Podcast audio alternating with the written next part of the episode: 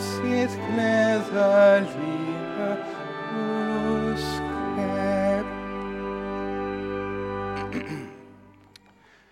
En gang, da Jesus stod ved Geneserets sø, og folkeskaren trængtes om ham for at høre Guds ord, fik han øje på to både, der lå ved søen. Fiskerne var gået fra dem og var ved at skylle garnene. Så gik han op i en af bådene, den der tilhørte Simon, og bad ham ligge lidt fra land. Så satte han sig og underviste skaren fra båden. Da han holdt op med at tale, sagde han til Simon, Læg ud på dybet og kast jeres garn ud til fangst. Men Simon svarede, Mester, vi har slidt hele natten og ingenting fået. Men på dit ord vil jeg kaste garnene ud. Det gjorde de, og de fangede en stor mængde fisk, så deres garn var ved at springes. De gjorde tegn til deres kammerater i den anden båd, at de skulle komme dem til hjælp, og de kom og fyldte begge både, så de var lige ved at synke. Da Simon Peter så det, faldt han ned for Jesu knæ og sagde, Gå bort fra mig, Herre, for jeg er en syndig mand. For han og alle de, som var med ham, var grebet af redsel på grund af den fangst, de havde fået. Lige så Jakob og Johannes, Zebedeus sønner, som fiskede sammen med Simon. Men Jesus sagde til Simon, frygt ikke, fra nu af skal du fange mennesker. Og de lagde bådene til land og forlod alt og fulgte ham. Amen. Værsgo og til plads.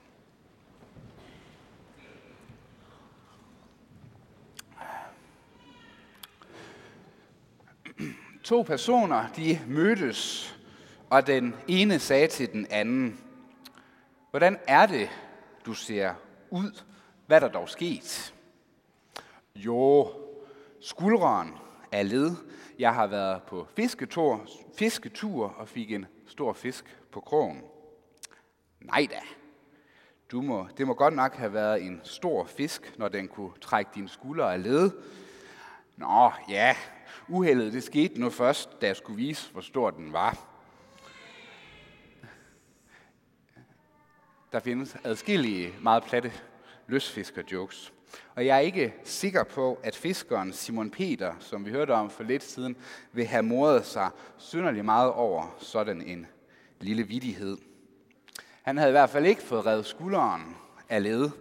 Han havde ikke engang fanget en stor fisk. Tværtimod. Han var træt, sur, opgivende efter en hel nats hårdt arbejde for at få brød på bordet. Og så havde det slået helt og aldeles fejl. Det var nok ikke første gang, de her geofiskere havde prøvet at arbejde forgæves og oplevede, at deres anstrengelser ikke bar frugt, eller for at sige det på fiskemåde, havde bragt fisk i nettet. At det ikke lykkes for dem, det kan vi glæde os over i dag, sammen både med Simon Peter og de andre fiskere og den store skare. For det store fiskemirakel, der midt ude på Geneserets sø, det har et befriende og et godt budskab til os i dag, ligesom det havde for Simon Peter og kompagni. Det er et budskab om, at Jesus, han vil og kan bruge os. Ja, at han ønsker at bruge dig og mig som sine budbringere i verden. Han giver os en opgave. En opgave, som vi kan lykkes i. Men vi må indse, at vi er helt og aldeles afhængige af ham, der giver os opgaven, hvis, det, hvis vi skal lykkes i den. Ham må vi have fat i. Ja, det er alt afgørende for os, at vi får ham ombord i vores båd, når vi sejler rundt ude på livets hav. For uden ham, så sejler vi i dødvande, men med ham i båden, så sejler vi i levende vand. Det er godt at have Guds søn med ombord i livets båd. Tag nu Simon Peter, fiskeren, der midt i en trist og grå hverdagssituation pludselig får vendt op og ned på alting. Han får et særligt møde med Jesus. Et møde, der forvandler ham, og som får ham til at skifte retning i livet. Han smider garnene, dropper fiskeriet, for i stedet at følge efter Jesus. Det var noget, han blev ved med at gøre hele livet, indtil den dag livet endte på brutal vis med martyrdøden i Rom mange år senere. Simon Peter fik en opgave af Jesus. En kaldelse. En sendelse. Han skulle være menneske, fisker. Altså, han skulle gå ud i verden med det gode budskab om Jesus Kristus og dele det med alle de mennesker, som han mødte på sin vej. Og det gjorde han, og det gjorde de øvrige disciple. De fulgte kaldet, ligesom tusindvis af andre kristne har gjort det op igennem historien til i dag. Det er grunden til, at budskabet om Jesus har spredt sig ud over hele jorden os op til vores brede grader.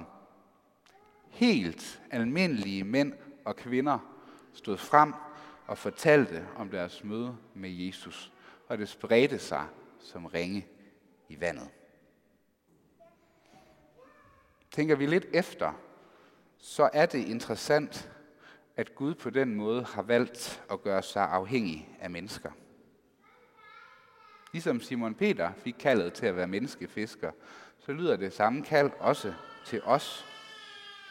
Vi opmuntrer os af Jesus til at dele vores tro på ham med de mennesker, vi møder, hvor vi nu engang er sat.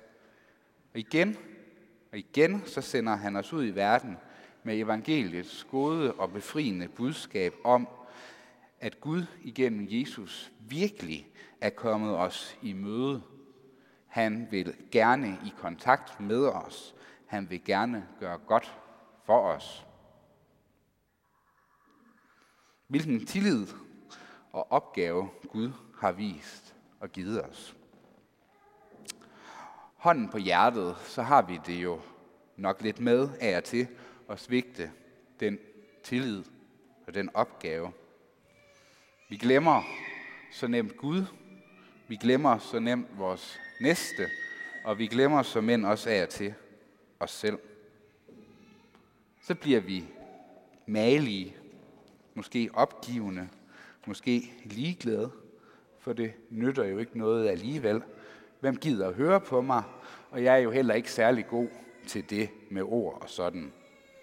Og måske ryster de også lidt på hovedet af mig og tænker, at jeg er mærkelig. Nej, så er det mere sikkert og behageligt at glemme. Ja, der er så meget forskelligt, der kan tage vores opmærksomhed og fokus, så vi mister vores frimodighed og lyst til at dele, hvad Jesus betyder for os, og hvad han har gjort for os. Alligevel så bliver Gud ved og ved med at kalde på os.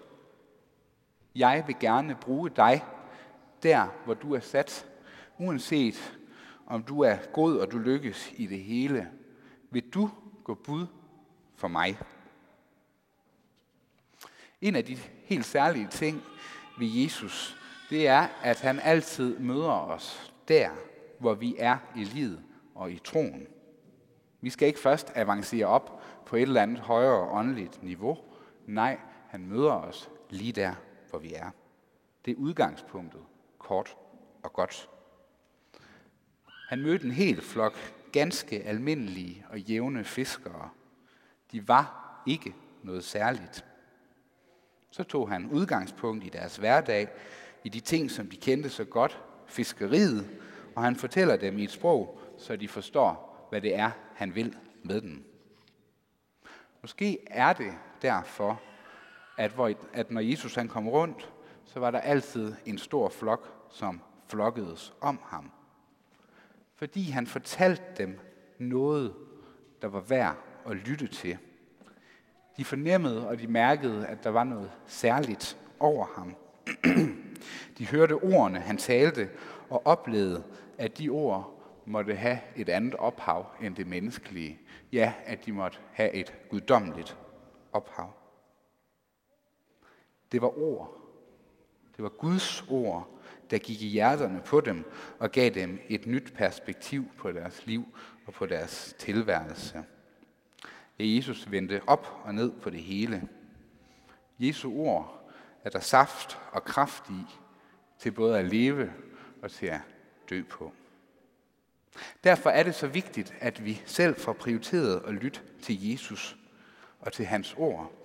Det er de ord, vores tro får næring og kraft, så den bliver til liv og velsignelse for os, og ikke bare bliver en fin livsanskuelse med nogle flotte og højt besungne værdier.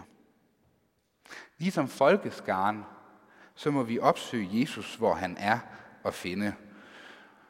Og så tænker man måske, ja, det er godt med dig, præst. For vi møder jo ikke lige frem Jesus nede ved Slottsøen ved Kolding Hus. Nej, det gør vi formentlig ikke.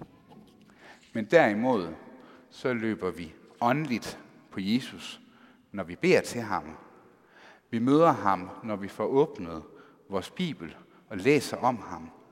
Han er til stede, og han er nærværende i gudstjenesten og i fællesskabet i kirken. Han møder os på en enestående og helt særlig måde i sakramenterne, i dåben, som vi lige så, og i nadvåren.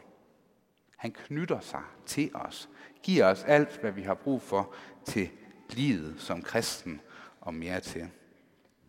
Når vi søger ham, så giver vi ham plads i vores liv, så får hans ord lov til at ramme os, tale til os, udfordre, forme og forandre os. Prioriterer vi det møde i vores hverdag, tager vi os tid til det. Som vi så med Simon Peter, så var det ikke uden omkostninger at lukke Jesu ord ind. Det gør noget ved os. Det gør noget ved ham. Men Simon Peter bliver også udfordret. Læg ud på dybet og kast jeres garn ud til fangst. Jeg tænker, at Simon Peter må have kigget opgivende på Jesus og tænkt, ja, det er godt med dig. Hvad ved sådan en landkrabbe om sådan noget? Men så alligevel, så handler han på ordet, og han siger, på dit ord ved at kaste garnene ud. Og det gjorde han så, og så oplevede han, at Jesu ord, de holdt, de kunne bære. Der var fuldt gevinst, garnet var ved at, præste, ved at briste. Sådan er det at have Jesus med i båden. Jesu ord holder, fordi han er Guds søn, der er kommet til os. Undskyld. Og så falder Simon Peter næsegrus for Jesus med ordene, gå bort fra mig, for jeg er en syndig mand. Det var en lignende oplevelse, som vi hørte profeten Esajas også havde, da han mødte Gud. De føler sig ikke værdige til at være i nærheden af Jesus. Det hellige og det rene. Han er bare en mand fuld af fejl og mangler, skyld og synd. Ja, et menneske ligesom dig og mig, og når vi får et møde med det guddommelige, ja, så må vi af til skælve. Og så føler vi af til, hold da op, kan jeg slå til? Men Jesus lytter ikke til Simon Peters ord. Jesus går ikke væk fra ham. Tværtimod, Jesus kommer nær til ham, giver ham fuld oprejsning med ordene, frygt ikke, fra nu af skal du fange mennesker. Altså, ja Simon Peter, du er ikke perfekt, og du laver fejl, og du kommer til kort og kort igen og igen. Men derfor vil jeg nu gerne have med dig at gøre. Og jeg kan, og jeg vil bruge dig i min tjeneste. Frygt ikke. Frygt ikke. Det er grundsætningen for et hvert kristen menneske. Og Simon Peter og de andre, ja, de lagde bådene til land og forlod alt og fulgte efter ham. Nu er det ikke sikkert, at Gud han kalder os alle sammen til sådan en fuldtidstjeneste. Men mindre kan også gøre det. Det handler om at tjene Gud i kald og stand, som man siger på en luthersk måde. Altså at tjene Gud der, hvor man nu engang er sat med de evner, som man er blevet givet. Så lad os tage ved lære af Simon Peter og de andre disciple. De var ikke perfekte, og de kom til at svigte Jesus på det groveste af flere omgange. Tænk på Simon Peter, der senere bandede på, at han ikke kendte Jesus, da Jesus var blevet taget til fange inden henrettelsen.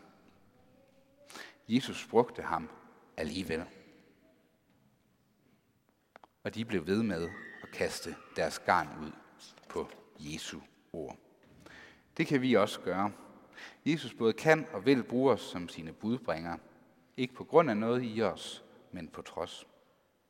Vi skal være menneskefiskere. Det betyder ikke, at vi skal ud og bundefange mennesker, fiske stemmer og love guld og grønne skove osv.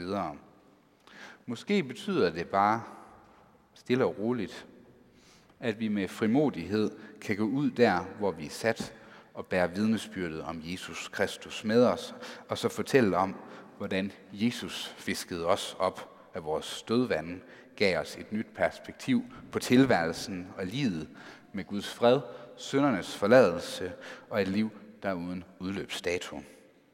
Det er godt, og det er befriende at blive indfanget af Jesus. Så lad os stille os til rådighed for ham, og med profeten Esajas svarer på Guds kald. Hvem kan jeg sende? Hvem vil gå bud? Og sige, ja herre, her er jeg. Send mig. Ære være faderen og sønnen og helligånden, sådan som det var i begyndelsen, således også nu og altid og i al evighed. Amen. Og lad os rejse os og med apostlen tilønske hinanden, at vor Herre Jesu Kristi nåde og Guds vor Fars kærlighed og Helligåndens fællesskab må være med os alle. Amen. Og værsgo til plads.